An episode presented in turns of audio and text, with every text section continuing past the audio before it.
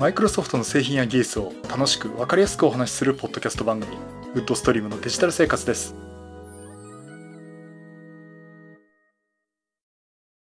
第593回目の配信であります。お届けしますのは木沢です。よろしくお願いします。今週もお聞きいただきありがとうございます。この配信はクラウドファンディングキャンファイアのコミュニティより皆様のご支援をいただいて配信しております。今回も安成さん、ホワイトカラーさんはじめ合計10名の方にご支援をいただいております。ありがとうございます。ご支援の内容に関しましては、この番組ウェブサイト、windows-podcast.com でご案内しております。もしご協力いただけるでしたらよろしくお願いします。また、リスナーの皆さんとのコミュニケーションの場として、チャットサイト Discord にサーバーを開設しております。こちら、ポッドキャスト番組、電気屋ウォーカーと共同運用しております。よかったら参加してみてください。Discord サーバーの URL は番組ウェブサイトにリンク貼ってあります。はい、ということで。えー、暑いですね。あの、エアコンが今週、平日なんですけどね、つくことになりまして、それまでは、えっ、ー、と、まだちょっと かなり厳しい状況だなって感じで。えっ、ー、と、さすがにちょっとね、部屋を締め切ることができないような状況で、えー、多分、あの、健康第一ということで、えっ、ー、と、一応、ノイズリダクションの方はかけてみようかと思いますが、後ろではまだセミが鳴いてるっていうところに、ところでですね、はい、あの、収録をしております。えっと、そういうことで、えっと、まあ、そういうことでどういうことだったんですが、えっと、今週お話しする内容は、あの、ビットロッカー、これについてのお話をしようと思います。まあ、ビットロッカーそのものはですね、もう結構昔からのお話で、もうそれこそ本当10年ぐらい前からに遡った話になってしまうんですが、えー、最近あの Windows 11でね、TPM のチップが必要とかね、という話があって、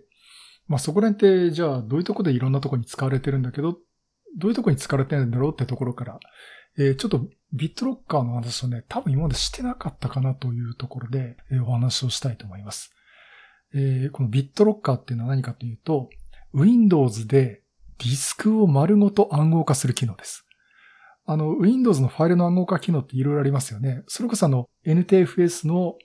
このファイル、このフォルダ、このファイルを暗号化しますっていうふうに、ファイル単位、もしくはフォルダ単位でやるっていう、暗号化するっていうこともできますけども、このビットロッカーと言ってるのは、もうハードディスクもしくは SSD のディスクそのものを暗号化してしまうという機能です。まあ、例えば、パソコンを盗みました。まあ、パソコンごと盗まれちゃあれですけど、例えば、そうですね、あの、パソコン中身開けられて、ハードディスクだけ抜き取られました。SSD だけ抜き取られました。という状況で、取られたハードディスクの内容を他のパソコンをつながって読み出そうとしまうと、まあ大抵読み出せてしまうんですね。これを読み出せないようにするっていう仕組みです。例えば SSD とか別のパソコンに持ってって、まあ例えば SATA のドライブだとかですね。まああと USB でもいいんですけど、接続してみて、さあ中身見てみましょうと言っても中身入れ、中身が見れないということになっています。実際、動かしていたパソコンじゃないと読み出すことができないっていう仕組みになっていまして。で、この機能そのものはですね、Windows Vista から、えー、搭載されていて、まあ、実際の公式にサポートって言ってるのは Windows 7以降、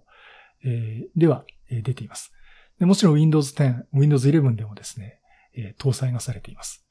Windows 10の話でいきますと、これをサポートしているエディションは、 Professional Edition と Enterprise と Education のみとなります。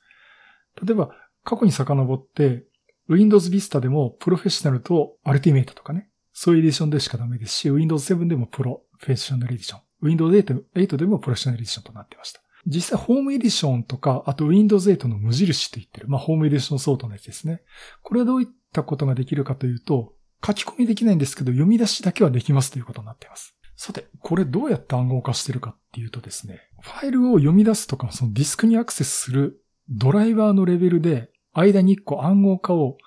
かけるというのと解読するっていう仕組みのデバドライバーをね、一つ入れてるんですね。まあ、ここら辺を、で暗号化するということになってるんですが、まあ、それのためにはですね、暗号化キーというのを使っています。で、暗号化キーそのものは、えー、例えば、いや今回 Windows 11でも必須だと言われているその TPM のチップ、もしくはその TPM 相当の CPU に内蔵している FTPM 相当の機能でも OK ですし、あとはいろんな暗号化の暗号、データを作り出す仕組みがいろいろありますんで、その情報をもとに暗号化するということになっています。まあ、ですから、あの、マザーボードとかですね、CPU などを硬化してしまうと、読み出すことができなくなってしまいます。さあ、その回復、読み出す方法、例えばその暗号化してしまって CPU 変えてしまいましたとかね。それこそその TPM のチップ、マザーボード変えてしまいましたっていう時、じゃあそれはどうすればいいかっていうと、あの、もちろん救済処置っていうのは捉えてまして、回復キーというのを用意しています。で、これ実際回復キーはですね、あの、マイクロソフトアカウントで、まあ、ワンドライブとかに保存とか、あとは Azure のアクティブディレクトリですね。Azure AD でも管理してるとか、あとあの、実際この暗号化キーそのものをファイルに保存して取っとく。あとは印刷をして取っとくとかですね。まあこれ48文字の、えー、キー、コードがあるんですけど、これが回復キーということで、これがあれば復元はできます。ですからその CPU 変えました、マザーボード変えましたって言っても復元はできるようになります。で、ちなみにあの、今ファイルに保存できますって言いましたけど、あの、暗号化かけてるドライブ自身には保存はできないです。試しに私今やってみたらね、保存できませんって言われちゃって、まあ、例えば外付けの USB だとかね、あの、ネットワークドライブとかでもいいですけど、そちらに保存するということができます。あとはその Azure とかあのアクティブディレクトリの配下だと、それがすごいしっかり管理されてるっていうことになってます。まあ、ちょっとそこの話しまうとちょっと、ね、あの、話が長くなってしまうんで、あの、まあ、別の機会っていうことで今回は割愛させてもらいますけども、まあ、そういったね、回復キーでも呼び出すことができるようになります。で、これ実際暗号化どういう仕組みでやってますかというと、AES っていうアルゴリズムを使って暗号化しています。FVEK、 Full Volume Encryption Key というので、えー、ディスクそのものにも暗号化してしまうんですね。このキーを使って。で、ただその FVEK という暗号化キーの他に、さらにそれ自身を暗号化して管理するっていうこともしてます。これ VMK って言うんですね。ボリュームマスターキーって言うんですけど、この FVEK 自身を VMK で暗号化して、まあ、さらに取っておくという形でね、えー、二重のガードをかけています。で、この VMK と言ってる情報自身は、その今言いました TPM とか、あとこの回復キーから、えー、データを作成することができます。まあ、あの、そういった形でね、えー、暗号化をして、ファイル、中身を守るということをしています。で、この回復キーなんですけども、一回戻すっていうことをするときね、それこそあの、USB メモに取ってありましたけど、それどっか行ってしまいましたってこともあると思いますし。で、実際これはあの、マイクロソフトアカウントに結びつけてありますと、まあ、マイクロソフトアカウントで、マイクロソフトのね、サイトにログインをして見ることができます。あの、実際私も回復キーを参照するっていうのを、まあ、サイトを辿っていくとですね、マイクロソフトアカウントに入って、あの、私の場合あの iPhone のマイクロソフトのオーセンティケーターを連動させてるんで、iPhone でまず認証をして、で、やっとくでそこでマイクロソフトのサイトにアクセスして、えー、見ると。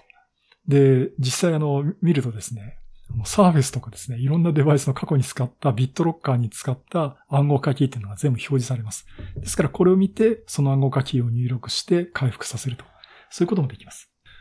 まあ、あの、そういったところで、実際ね、この暗号化することによって相手に処理が入りますんで、まあ、性能と低下も若干あると思うんですね。まあ、るサイトによると3%から5%の性能低下っていうことを言われてますけども、まあ、だいぶ今、デバイスも速くなってますし、CP も速くなってますしね。このちょっと性能低下っていうのはもっと良くなってるのかなと思います。でちなみにあの、プロエディションだけって最初言いましたけど、えっとね、Surface とか Windows RT に限ってはですね、特別で、例えば Surface RT じゃない。いや、もう Surface RT もそうなんですけど、Surface RT で動いている Windows RT ですね。これは、えー、ビットロッカー対応しています。で、おそらく皆さん、サービスをお持ちの方は、マイコンピューターからね、その C ドライブとか見てもらうと、鍵のマークがついてると思うんですね。まあ、サーフィスなんていうのは初めからもうビットロッカーが入ってるっていうことになってまして。まあ、あの、鍵のマークがね、ドライブのとこにアイコンがついてると、ビットロッカーがかかってますということになります。まあ、ということで、あの、暗号化キーを今調べたらですね、本当に最初に買ったサーフィスとか、あとサーフィス2とかね、そこら辺の暗号キーもね、まだ取ってありました。まあこれちょっと一応消すこともできますし、もう今他の方にね、手に渡ってますんで。まあちょっと後で消しとこうかなと思ってますけども、まあそういったところでしっかりディスクも管理できて、復元するときも自分のマイクロソフトアカウントをちゃんと管理できれば復元もできるということになります。はい、そういうことですね。今回は Windows のディスクそのものを暗号化してしまう機能、ビットローカーについてお話をさせていただきました。はい、第593回は、ビットロッカーについてお話をさせていただきました。結構ね、昔からの話なんですけど、えー、多分どっかで話します話しますと言って話してなかったんで、ちょっと今回お話しさせていただきました。えっとですね、ドットネットラボの勉強会、8月の勉強会なんですが、8月28日に行う予定です。で、多分、今日8月1日なんですけど、明日ですね、Windows 365のリリースが始まるんで、まあ、そこでいろいろ分かってくるところあると思いますんで、ちょっとそこら辺の話ができたらいいかなと思っております。で、そのドットネットラボなんですけども、今あの、5月と6月と7月のですね、えー、勉強会の内容っていうのアーカイブをですね、YouTube のプレミア配信で毎週日曜日の午後1時30分から配信をしています。実はもう8月1日、今日のですね、昼13時30分からですね、5月分のプレミア配信ということで、配信をさせていただきました。で、来週6月の勉強会の再配信やらせていただきます。えー、なんで3週連続やってるかというとですね、実はあの、いつも勉強会の後にね、アーカイブダウンロードして再編集してっていうことで送ってるんですけども、えー、この3ヶ月ですね、ちょっとやってなくてですね、まあちょっと編集しながらということで、えー、ちょっと急遽なんですけど、この8月の3週間に分けて配信をさせていただきたいなと思っておりますんで、あの、ぜひね、見ていただければなと思っております。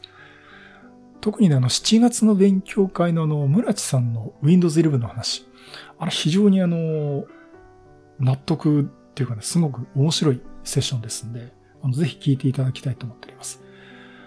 あの、なんで Windows 11に TPM だとか CPU の制限だとかっていうのは仕掛けられてるかっていう、